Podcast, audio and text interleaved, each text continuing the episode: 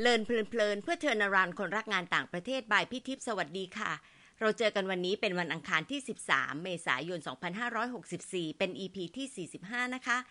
ใน อี พี ที่สี่สิบสี่เรื่องโยงในและนอกประเทศด้วย Middle East Studies พี่สรุปเอเซนสามเรื่องค่ะข้อแรกอาชีพนักการทูตต้องพร้อมรับหน้าที่ทั้งในและต่างประเทศซึ่งมีความหลากหลายและแตกต่างข้อสอง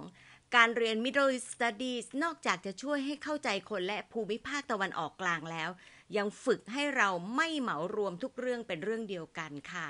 ข้อสามไม่ว่าจะเรียนสาขาอะไรถ้าเรารู้จักเอามาปรับใช้และเชื่อมโยงให้เป็นก็จะเป็นผลดีต่อการพัฒนางานและตนเองทั้งสิ้นค่ะ อี พี นี้พี่ตั้งชื่อไว้ สองสาม ชื่อนะคะเลือกไปเลือกมาก็เลยตกลงชื่อนี้ค่ะ Africa Unforgettable เพราะดูเหมือนว่าคนไทยก็แทบไม่รู้จักทวีปนี้เลยคนที่พี่คิดถึงก็คือกิ๊กอาทิตย์ประสาทกุลคนวงฟูลไบรท์อีกนั่นล่ะค่ะเรียนปริญญาโทด้านนโยบายสิ่งแวดล้อมแล้วก็เรื่องของการพัฒนาที่ School of International and Public Affairs เอส ไอ พี เอ ที่ Columbia University นะคะเป็นข้าราชการกระทรวงการต่างประเทศที่เคยโพสต์ที่เคนยาและโมซัมบิกเป็นนักเขียนที่มีผลงานเป็นหนังสือมาสามเล่มค่ะคือการเดินทางครั้งนี้ไม่ธรรมดา Amazon บำบัดและ Out in Africa พอจะคุยกับกิ๊กพี่ก็อ่านเพิ่มเติมจาก The Cloud เป็นบทสัมภาษณ์ที่เกี่ยวข้องกับการสะสมงานศิลปะของแอฟริกาจากการที่กิ๊กเป็นคนชอบงานที่ไม่ได้ทำซ้ำไม่ก๊อปปี้ใครงานต้องเข้าถึงได้แล้วก็มาจากความรู้สึกของศิลปินพี่โดนมากเลยค่ะเพราะว่ามันทำให้รู้สึกว่าเนี่ยแหละคือสิ่งที่เวลาเรามีแพชชั่นแล้วเราชอบอะไรเพราะกิ๊กบอกว่าเวลาทำอะไรแล้วก็ชอบอะไรเป็นพิเศษเนี่ยเสียงหัวใจเราจะเต้นแรงมีความรู้สึกตื่นเต้นอยากเห็นมันบ่อยๆแล้วก็รู้สึกดีกับมันทำให้พี่ต้องกลับมานั่งคิดว่าแล้วพี่ตื่นเต้นอะไรบ้างค่ะในที่สุดพี่ก็หาจนได้ค่ะพี่ก็คิดว่าพี่ตื่นเต้นเมื่อพี่กำลังทำ PowerPoint แล้วก็เตรียมจะพูดค่ะเมื่อไหร่ก็ตามที่พี่รู้สึกว่าตื่นเต้นที่จะพูดอันนั้นอ่ะแสดงว่าพี่พร้อมที่จะพูดมันคนละด้านกันนะคะคนละแบบกันแต่ว่ามันก็มีความตื่นเต้นในลักษณะอีกอย่างนึงที่พี่ว่าแต่ละคนอาจจะมีมุมของตัวเองที่ทำให้รู้สึกมีความสุขนะคะยังมีอีกเรื่องที่กิ๊กเล่าถึงการเลี้ยงลูกชายที่โมซัมบิกค่ะพี่ชอบมากๆเลยที่พูดว่าเป็นหน้าที่ในการดูแลพลเมืองคนหนึ่งของโลกให้เติบโตขึ้นซึ่งน่าจะทำได้จากการรับรู้เรื่องของคนอื่นที่มีโอกาสแตกต่างจากเราทำให้เราพอใจกับโอกาสที่เราได้รับคิดถึงคนอื่นที่มีโอกาสน้อยกว่าแล้วก็มีน้ำใจที่จะหยิบยื่นไปให้นะคะเอาละค่ะมาฟังว่าพูดคุยกันยังไงต่อจากที่เกริ่นไว้นะคะสวัสดีค่ะกิ๊กในที่สุดเราก็เจอกันนะคะครับผมสวัสดีครับพี่ทิพย์ค่ะพี่ดูประวัติที่ส่งมาแล้วก็จริงๆไม่ไม่ได้รู้ว่าตอนนี้ทำอะไรเห็นใน Facebook คร่าวๆว่ามีทำรายการวิทยุด้วยอันนี้คือส่วนหนึ่งของการที่ทำงานที่ศูนย์ศึกษาการต่างประเทศเหรอคะอ๋อ ว, วิทยุไม่ไม่ได้ทำครับอ๋อครับอ๋อไม่ไม่ได้ทำวิทยุเลยครับอ๋อเอ๊ะแสดงว่าพี่รู้สึกว่าพี่อ่านผิดนะสิเพราะพี่ว่าเอ๊ะอ๋อมีมีครั้งหนึ่งครับมีครั้งหนึ่งเขาขอแค่ครั้งเดียวครับเขาให้ให้ช่วยไปเป็นแบบคนสัมภาษณ์จำเป็นนะครับคือคือแค่ครั้งแรกแล้วก็ครั้งเดียวแล้วก็ไม่ได้ทำต่อแล้ววันนี้ก็เลยเป็นคนถูกสัมภาษณ์แล้วกันเนาะครับผมแล้วศูนย์ศึกษาการต่างประเทศเขาทำอะไรอ่ะกิ๊กพี่เพิ่งเคยได้ยินพี่เชยจังเลยอ่ะจริงๆไม่ไม่เชยหรอกครับเพราะว่ากระทรวงต่างประเทศเพิ่งเพิ่งตั้งศูนย์นี้ขึ้นใหม่เมื่อเมื่อปีสองพันสิบเก้าจริงๆจริงๆศูนย์นี้มีอายุประมาณสามสิบกว่าปีแล้วเพียงแต่เพียงแต่พอช่วงเริ่มต้นเนี่ย ห้าหก ปีแรกหรือเกือบสิบปีแรกเนี่ยก็แอคทีฟแต่พอตอนหลังเนี่ยก็ก็ก็เงียบหายไปจนเงียบหายจนจนจนหายไปเลยนะครับแล้วก็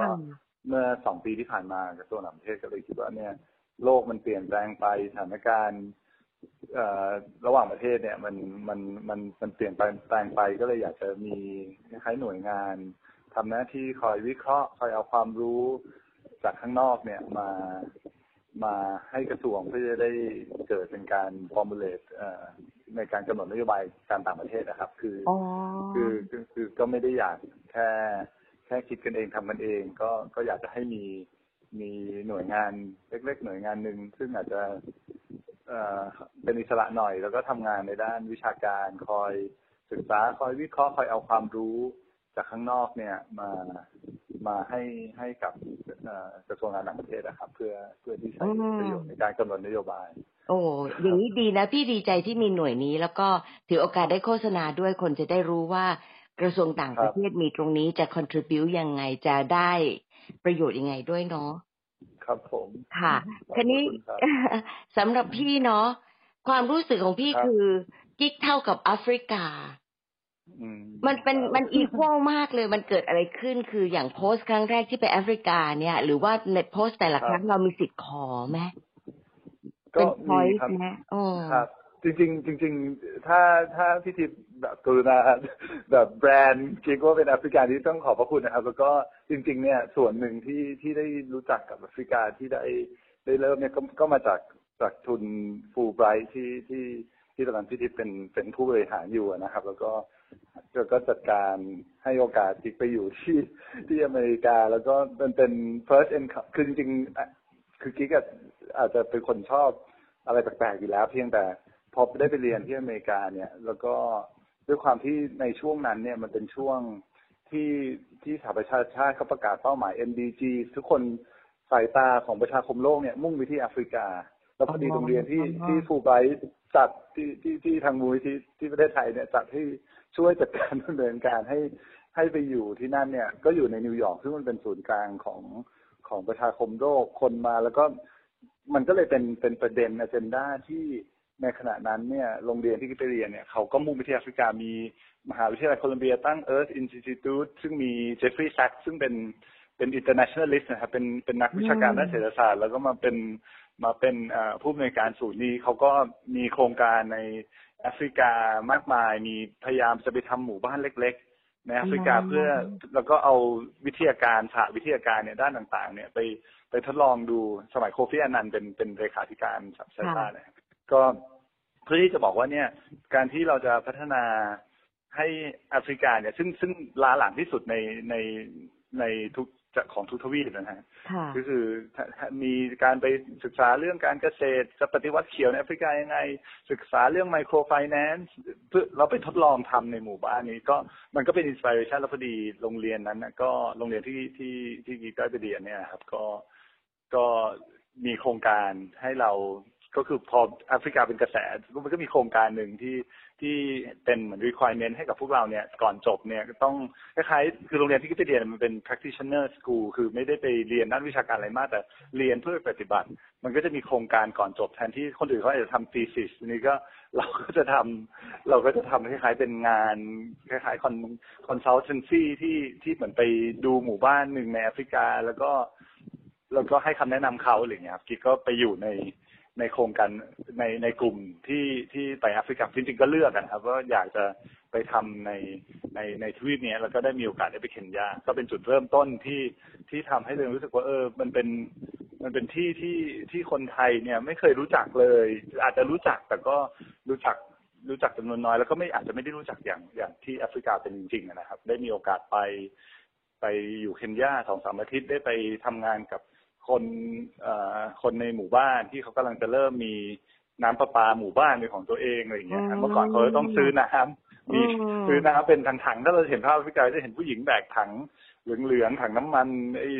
ยี่สิบลิตรใหญ่ๆครับ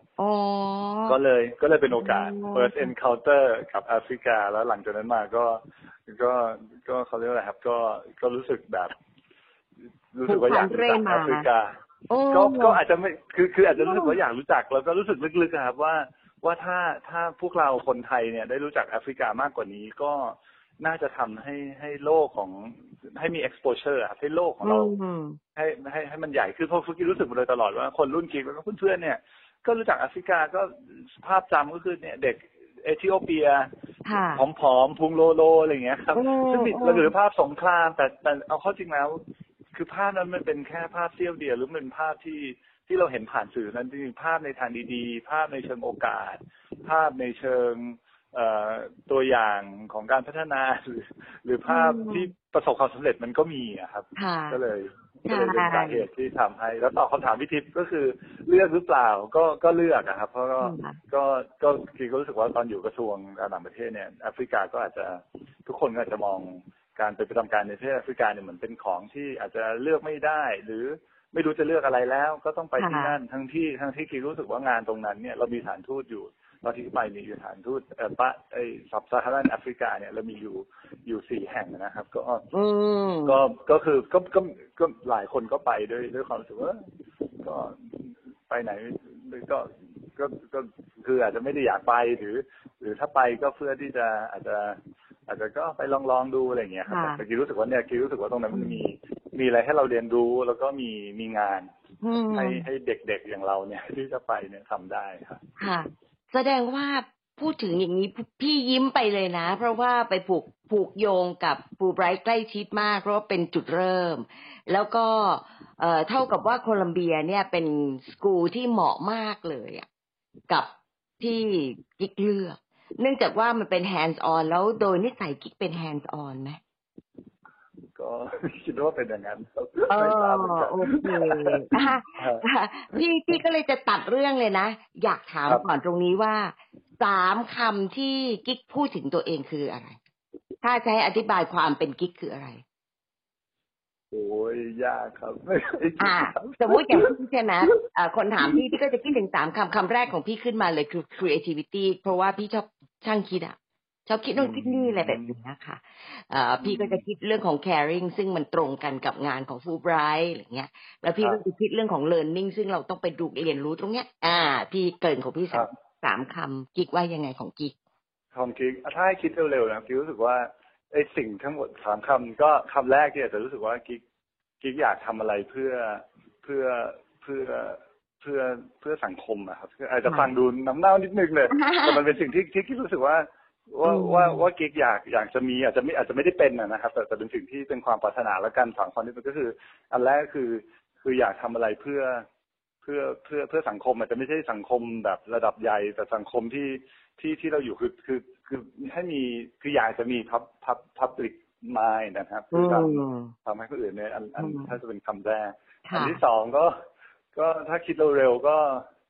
ก็น่าก็น่าจะเป็นเอ่อก็กิ๊กกิ๊กก็ชอบชอบชอบเอ่อถ้าจะคืออาจจะ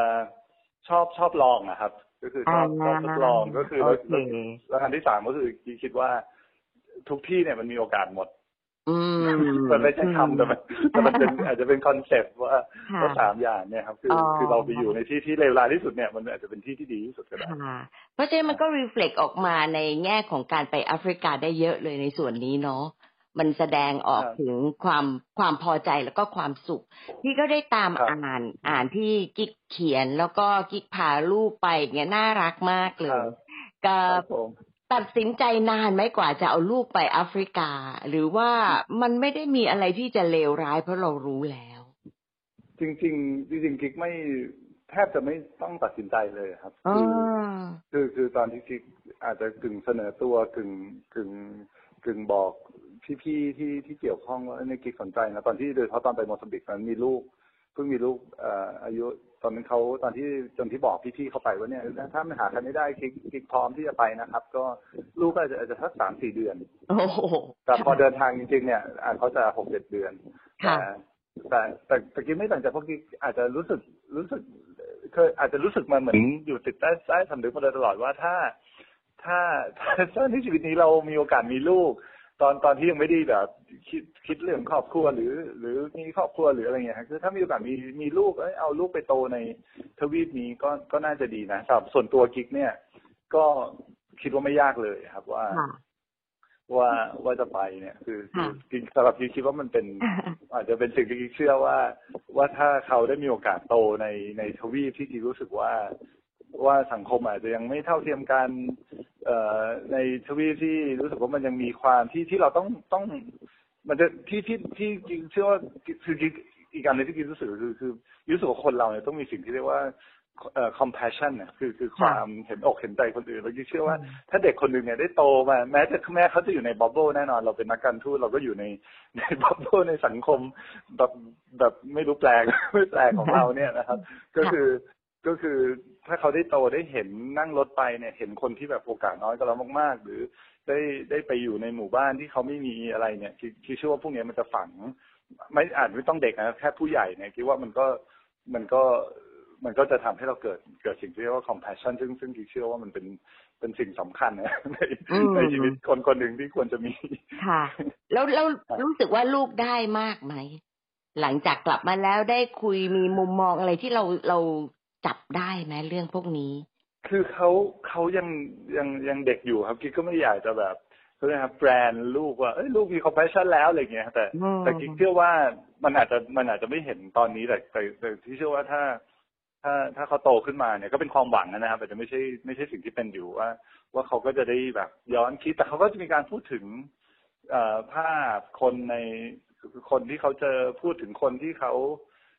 ที่เขาเอ่อเคยช่วยดูแลเขาหรือพูดถึงประสบการณ์ที่เขาได้ได้ไปมาเพราะตอนนั้นเขาก็เด็กมากเขาก็ไปหกเจ็ดเดือนจนกระทั่งถึงถึงสี่ขวบนะฮะก็วิ่งเล่นแล้วก็โอ้วิ่งเล่นแล้วก็ไปจับไปดูต้นไม้จับปลาทำอะไรเยอะแยะไปหมดเนาะอยู่กับธรรมชาติเขาไปด้วยอืมดีมากเลยอ่ะพี่เห็นรูปแล้วพี่ก็รู้สึกว่าน่ารักมากพี่คิดว่ามันเป็นมันเป็นอะไรที่ถ้าตั้งแต่เด็กเนี่ยมันฝังลงไปลึกโดยที่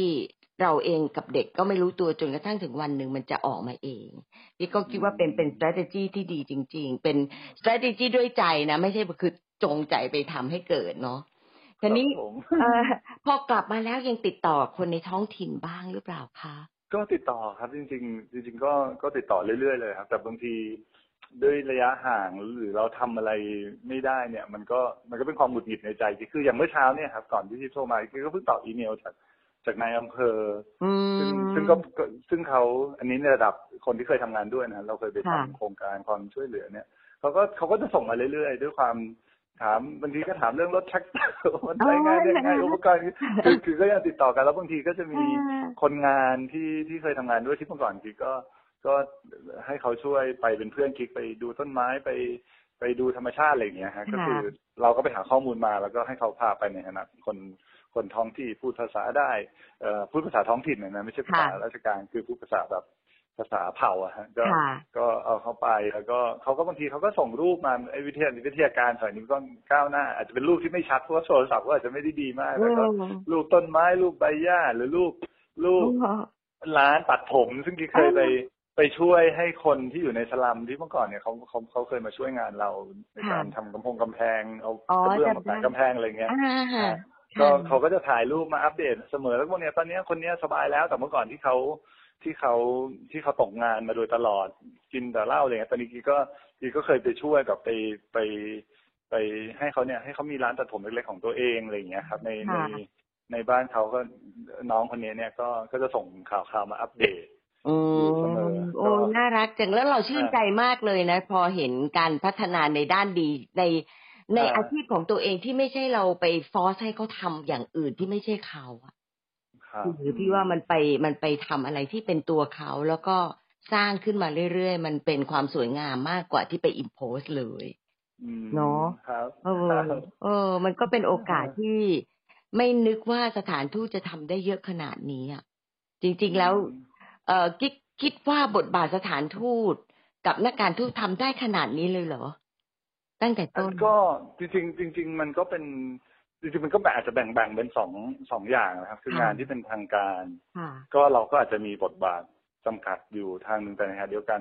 ที่ก็มองว่ามันก็มีบทบาทหนึ่งบทบาทเราในฐานะที่ที่คนที่ไปอยู่ในสังคมเขาอะนะครับบางทีหลายอย่างเนี่ยคิดก็ไม่ได้ทำในนามของสถานทูตก็ก็ทำในนามของความสนใจส่วนตัวหลายอย่างเนี่ยก็ทำในบทบาทของสถานทูตก็โชคดีที่ที่ท่านทูตที่เป็นเจ้านายกิ๊กเนี่ยก็ก็เห็นดีเห็นงามด้วยนะฮะก็มันก็เป็นเป็นอะไรที่ยากเหมือนกันคือกิ๊กก็ไม่อยากจะเอาเรื่องส่วนตัวเนี่ยไปไปปนกับเรื่องงานแต่ในขณะเดียวกันความสนใจส่วนตัวเราเนี่ยมันก็อาจจะช่วยในการทำงานได้ได้ได้บ้างเช่นเช่นกิ๊กสนใจเรื่องศิลปะหรือท่านทูตสนใจเรื่องดนตรีอะไรอย่างเงี้ยครับมันก็มันก็เป็นอาจจะเป็นสองเรื่องนี้มันอาจจะเป็นเรื่องที่ทำให้ให้ให้คนที่ไม่เคยรู้จักกันมาก่อนเลยเนี่ยได้รู้จักกันง่ายขึ้นเพราะว่าคนสองคนอาจจะคนสองกลุ่มที่ไม่เคยรู้จักกันมาก่อนคือคนในในประเทศ ที่เราไปอยู่กับคนคนไทยที่เราเป็นเป็นเป็นกึ่งๆเป็นตัวแทนหรือมาทำงานแทนเนี่ยครับก็ไม่เคยรู้จักกันมาก่อนแต่แต่พอเราเอาไอ้สื่อกลางเรื่องดนตรีเรื่องศิลปะเข้ามาเนี่ยมันก็เรื่องภาษาที่เราพูดกันไปเรื่อยๆมันก็หรือความคล้ายคลึงกันโดยไม่ได้ตั้งใจเนี่ยมันก็ทำให้ให้เราได้รู้จักกันมากขึ้นมันก็เป็นเป็นส่วนหนึ่งของงานไปโดยปริยายโดยที่โดยที่อาจจะจะไม่ได้โดยโดยที่เนี่ยฮะความเรื่องตัวกับเรื่องงานกันถึงจริงมันก็ต้องทุกอย่างเลยนะเออมันเป็นเรื่องเยอะเนาะแล้วก็มันทำให้เกิดไอ้ people to people อ่ะที่ว่าตรงนี้กลับมาเป็นเรื่องสำคัญเนาะเพราะว่าจากที่อ่านที่กิจเขียนมันเป็นเรื่องของใจต่อใจที่เราจะเข้าใจถึงความซื่อของเขาการตีความแล้วก็ย้อนกลับมาดูเราเองด้วยว่าเรานะก็ช่างอยู่ในอีกโลกหนึ่งที่การตีความของเราและวิธีคิดน่ะบางครั้งมันก็คอมพลิเคทมากเกินไปหรือเปล่าในสำหรับพี่นะเวลาพี่อ่านที่เขียน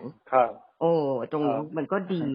แล้วก็เลยทำให้มีเรื่องราวเขียนเยอะมากเลยเนาะนี่คุยไปแป๊บเดียวเองนะหมดเวลาพี่อยากจะถามว่าในฐานะที่เขียนด้วยเนี่ย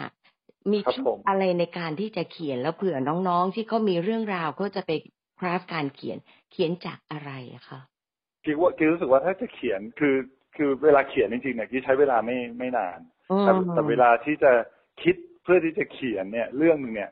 ซึ่งซึ่งถ้ามองว่าเป็นกระบวนการเขียนโดยมันก็ใช้เวลานานแต่กิ๊กถ้าถ้าจะเป็นทิปสั้นๆสำหรับกิ๊กนะฮะก็คือเราต้องรู้ก่อนว่าเราอยากจะจะเล่าอะไร narrative ของของของของบทความนั้นเนี่ยเราจะต้องการให้ให้คนอ่านเนี่ยเขาเขาหรือหรือเราอยากจะส่งผ่านความรู้สึกอะไรผ่านผ่านบทความนั้นนะครับเช่นเช่นเช่นอย่างกิ๊กก็พยายามเล่าเนี่ยครับก็ดีใจนะพี่ที่บอกได้อ่านคือกิ๊กพยายามบอกว่าเรื่องเรื่องความสัมพันธ์ระหว่างคนเนี่ยมันก็เป็นเรื่องเรื่องเรื่องจำเป็นหรือโอกาสหรือบางบทความที่จะพูดว่าเนี่ยเออเรามีโอกาสมากกว่าคนอื่นนะคนอื่นเขาเขาโอกาสจะไม่ถึงขนาดนั้นอะไรเงี้ยก็ก็คือต้องสร้างนาฬิกาแล้วไอ้เรื่องราวที่มันเป็นเนี่ยมันก็เป็นแค่ส่วนประกอบของของสิ่งที่เราอยากจะสื่อสารไปให้ให้กับคนเท่านั้นนะฮะคือฮะแล้วก็เอาเหมือนเอาน้ำมาใส่ใส่ดีจังทีนี้พี่จะถามอันสุดท้ายค่ะมีเรื่องอะไรที่พี่ไม่ได้ถามไม่ได้คุยแต่อยากตอบแล้วอยากพูดก็จริงๆก็จริงๆอาจจะไม่เกี่ยวกันเลยที่ถามก็ก็จริงๆจริงๆก็อยากจะจะขอบคุณพี่จิ๊บนะที่ที่แบบคือคือกิ๊กก็รู้สึกว่ารู้สึกแบบไม่ทราบจะพูดยังไงแต่แต่ก็รู้สึกว่าแม้แม้ตอนที่กิ๊กสมัครสอบฟูลไบรท์เนี่ยพี่ทิพย์ยังเพิ่งเพิ่งเข้ามารับตำแหน่งหรือหรือจะเป็นช่วงเริ่มต้นแต่ตอนที่กิ๊กได้ได้รับทุนฟูลไบรท์แล้วเนี่ยแล้วก็แล้วก็ไปเนี่ยก็กิ๊กก็อยู่ในการดูแลของพี่ทิพย์มาโดยตลอดตั้งแต่อาจจะช่วงที่ที่เริ่มสมัครมหาลัยอะไรอย่างเงี้ยแต่แต่ปีที่สอบเนี่ยพี่ทิพย์อาจจะยังเป็นช่วงรอยต่อของของการบริหารที่ฟูลไบรท์ก็ก็ก็แต่แต่รู้สึกตอนที่ไปก็รู้สึกมาโดยตลอดว่าได้รับการสนับสนุนจากจากพี่ทิพย์แล้วก็ทีมนะฮะก็โดยโดยคือคือกิ๊กก็คือจริงๆฟูลไบรท์กิ๊กก็ได้แบบรู้สึกตอนนี้ยังถามเองแบบโอ้แบบฟูลไบรท์กรุณาเรามากเพราะว่าพอรู้สึกก็จับพัดจับถูจริงๆเพราะว่าเพราะกินมานั่งดูใครที่เรียนนั่งดูคือกลับมาย้อนมาดูตอนนี้ก็ไม่ได้คิดอะไรนะมาดูคือเราเนี่ยแทบจะเป็นเป็นแบบคนสุดท้ายสุดท้ายคือไม่ใช่เขาเรียกนะเป็นแบบไอ้ qualification เราเนี่ยอาจจะถ้าเป็นสมัยนี้อาจจะไม่ผ่านก็ได้โอ้โหอะไรกินก็แบบไม่ได้ดูไหมเพราะว่าคิดถึง purpose อย่างมากในในเกาะกระแสอย่างแรงแต่ว่ากิ๊กแกนำกระแสเรื่องของ purpose มากเลยอะเท่าที่ฟังจริงแล้วก็อยู่ที่ตัวเองพี่คิดว่าอยู่ที่ตัวเองที่เราแสดงออกถึงตรงนี้ได้ชัดแล้วก็ตรงไปตรงมาพี่ว่าดีอืมโอเคถ้าอย่างนั้นแล้วไม่มีโอกาสเพราะรายการพี่สั้นมากเลยอะแล้วไว้เราเจอกันนะเราเจอกันได้ครับผมนะขอบคุณนะคะกิ๊กขอบพระคุณมากครับที่กรุณาครับผมสวัสดีครับพี่ติ๊กครับขอบคุณกิ๊กมากๆนะคะทั้งเต็มใจแล้วก็เต็มที่ในการพูดคุยกับพี่ใน อี พี นี้เลยค่ะดีใจกับกิ๊กที่ไปโรงเรียนที่ถูกนะคะ เอส ไอ พี เอ นี่ใช่กิ๊กเลยแล้วก็ที่ทำกระทรวงต่างประเทศก็ใช่ตัวตนกิ๊กเหมือนกันค่ะปกติพี่ก็มักจะสรุปสิ่งที่พี่ประทับใจบางเรื่องจากการที่พูดคุยนะคะแต่ครั้งนี้เนี่ยอยากจะบอกน้องๆนะคะว่าแม้ว่าพี่กับพี่กิ๊กเนี่ยจะมีการเตรียมเรื่องของคำถามไว้ระดับหนึ่งแต่พอได้อ่านข่าวแล้วก็เรื่องราวที่สัมภาษณ์ใน The Cloud แล้วก็ตามอ่านไอ้บทความเกี่ยวกับแอฟริกาพี่ก็เลยเปลี่ยนคำถามซะอย่างนั้นเลยค่ะที่บอกว่า ตัวตนของกิ๊กคืออะไรสามคำเนี่ยค่ะเพราะว่าอยากจะเช็คดูว่าจริงๆแล้ว values ของกิ๊กนั้นคืออะไรบ้างคนที่สามารถทำอะไรในเวลาว่างเวลาส่วนตัวได้ขนาดนี้มันน่าจะมี values อะไรในตัวเองที่เป็นแรงผลักดันทำให้เกิดสิ่งดีๆกับคนในท้องถิ่นแล้วก็ที่แน่ๆนะคะกับใจของตัวเองค่ะคำตอบชัดมากเลยค่ะกิ๊กเป็นคนที่มี purpose ในชีวิตคิดจะทำแล้วก็คิดทำให้เกินกว่ากรอบของตัวเองกับคนรอบข้างแล้วก็ generate ให้คนอื่นได้ด้วยการลงมือทำผ่านศิลปะแล้วก็การเขียนเป็นสื่อค่ะใช้การทำความรู้จักความคุ้นเคยแล้วก็นึกถึงเรื่องของการให้โอกาสการมองสังคมส่วนรวมที่กว้างกว่ากรอบที่มีอยู่ในชีวิตนะคะแล้วก็ยังมี drive ที่อยากจะพัฒนาด้วยหล่อมากเลยอ่ะกิ๊กเหมาะมากที่จะเป็นผู้แทนของกระทรวงและประเทศไทยในทวีปนี้เลยนะคะจะได้เป็นคนที่เชื่อมโยงคนไทยให้รู้จักกับคนในแอฟริกามากขึ้นอย่างที่ควรจะรู้จักค่ะมา reflect กันนะคะหนึ่งความรู้สึกกับการทำหน้าที่ของนักการทูตที่แอฟริกาคืออะไรลองประเมินตัวเองว่ามี purpose ในการทำงานยังไงไหมในลักษณะไหนค่ะขอบคุณที่ตามฟังแล้วพบกันวันอังคารหน้าสวัสดีค่ะ